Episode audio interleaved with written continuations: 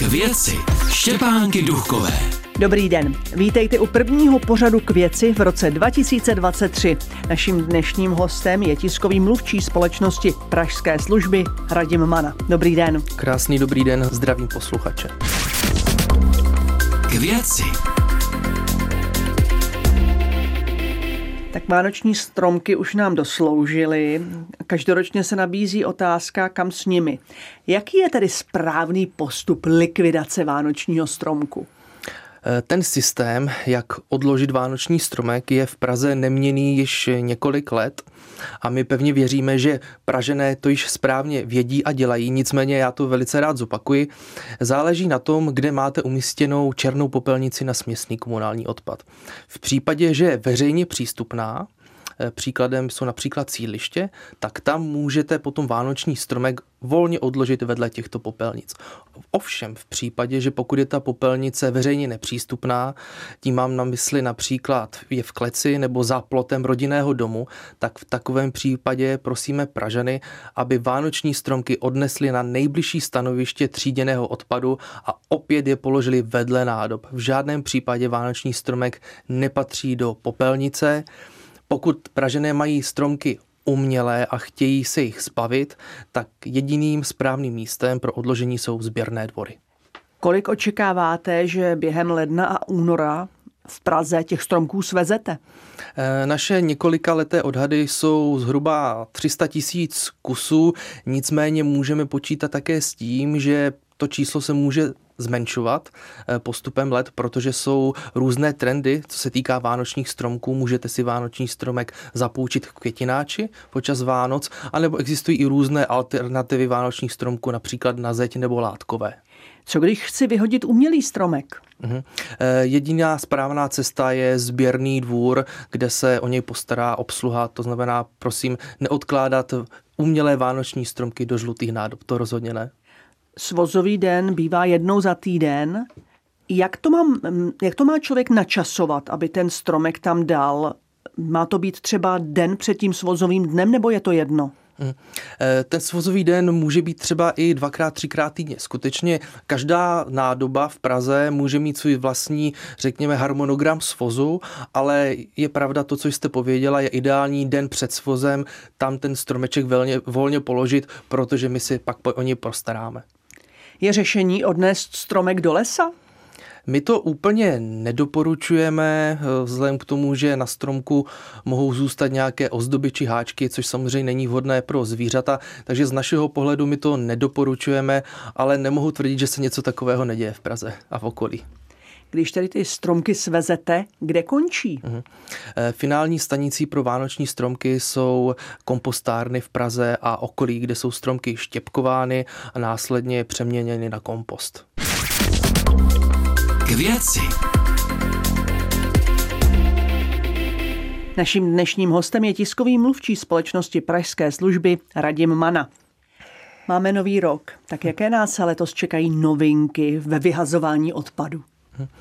Eh, dovolím si tvrdit, že velkou novinkou bude eh, postupně nabíhání nového systému a zavedení takzvaného multikomoditního sběru. To znamená, že Pražené budou moci do jedné nádoby eh, současně vyhazovat plasty, kovové obaly a nápojové kartony. A do, doteď se to třídilo. Tak proč se to teďka dá házet všechno dohromady? Mm.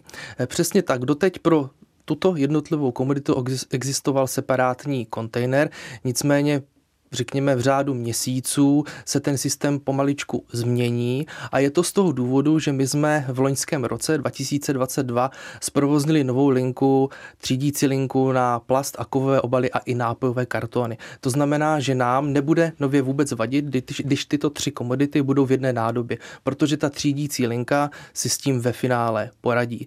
Ten přechod na ten systém bude pozvolný, bude postupný a Pražené budou informováni v dostatečném předstihu. Eh, my si myslíme, že je to jednoznačně krok dopředu, jednak nebudete muset chodit eh, se třemi taškami na stanoviště tříděného odpadu, ale bude vám stačit jedna. A postupem času by také měly mizet eh, kontejnery na kovy a nápojové kartony, to znamená, že ty ulice by měly být čistší a nemusely být působit, jak se říká, v rámci toho, řekněme, toho smogu vizuálního, takže i ty ulice by měly být hezčí.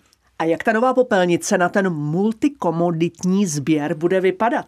Ano, multikomoditní nebo vícekomoditní, eh, ty termíny jsou relativně stejné. Eh, v první fázi ta nádoba bude žlutá. To znamená, že žluté nádoby na plast se přilepí samolepkou multikomoditní nebo vícekomoditní sběr a vlastně z nádoby na plast, z té žluté, se stane ta multikomoditní.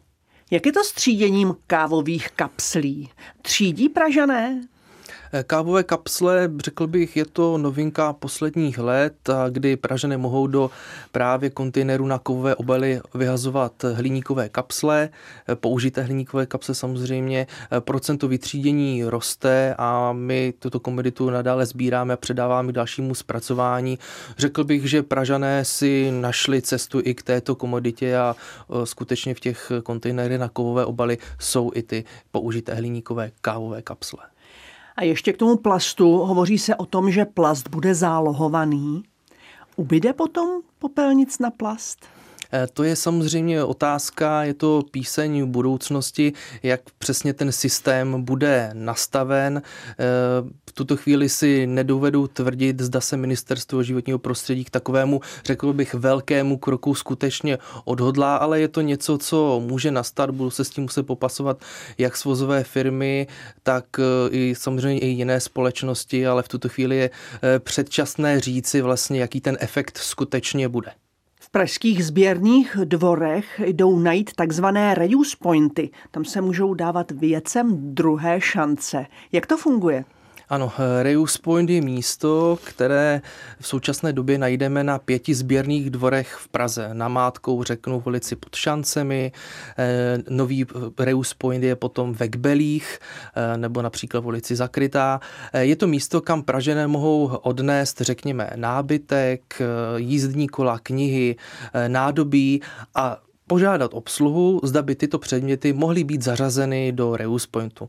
Ta obsluha je proškolená, posoudí, zda takový předmět je eh, adekvátní k tomu, aby byl vlastně zařazen do toho Reuse Pointu. Pokud ano, obsluha takový předmět vyfotí a nahraje ho do internetového rozhraní na webovou stránku nevyhazujto.cz. V prvních 14 dnech jsou ty předměty viditelné pro různá sociální zařízení nebo pro nábytkovou banku. Pokud tyto subjekty subjekty nebudou nebo nemají zájem o ty předměty, tak ty předměty spadnou do takzvané veřejné sekce, kde už na ně mohou narazit, řekněme, běžní občané, ten předmět si zamluvit a následně si ho přijedou vyzvednout na jimi zvolený nebo respektive tam, kde je ten předmět umístěn. Znamená to, že to má předejít těm situacím, kdy Pražané dávají vedle popelnice třeba madrace, nebo tam stojí pračka, skříň, ano i ne. Jak jste uvedla například pračku, tak pračku do Reuse Pointu nemůžete odevzdat, protože je to elektronické zařízení. Stejně i tak madraci tu nedoporučujeme z hygienických důvodů.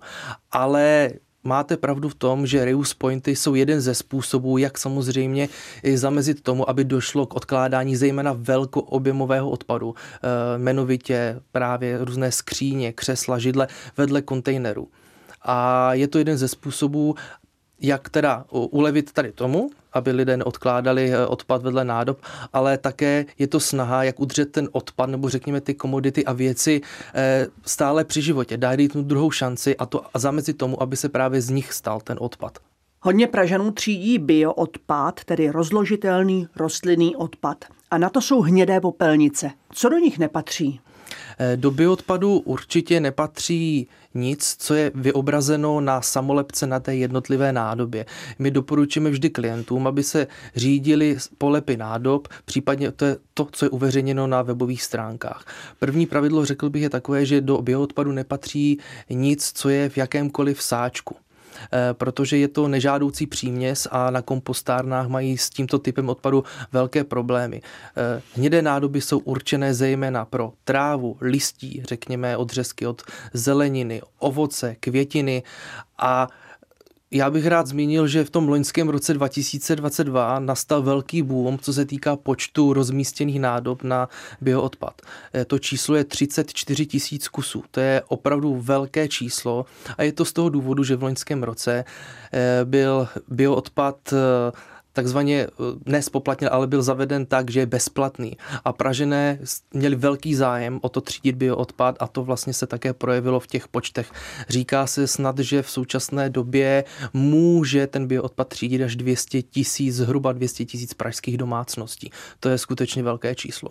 Řekněte na závěr, jaký je největší nešvar spojený s tříděným odpadem? Eh, já se domnívám, že je to takové klasické vůbec nerespektování těch pravidel při třídění odpadu. Že někdo, někdo na to skutečně nedbá, že je mu to tak říkajíc jedno. To bych řekl, že je ten největší problém. Menší prohřešky jsou například to, že lidé vyhazují do nádob na tříděný odpad eh, odpad v nezmenšené podobě. Například kartony, eh, papírové kartony, různé krabice od televizoru. My v takovém případě doporučujeme, aby ten odpad byl sešlapán nebo aspoň nařezán.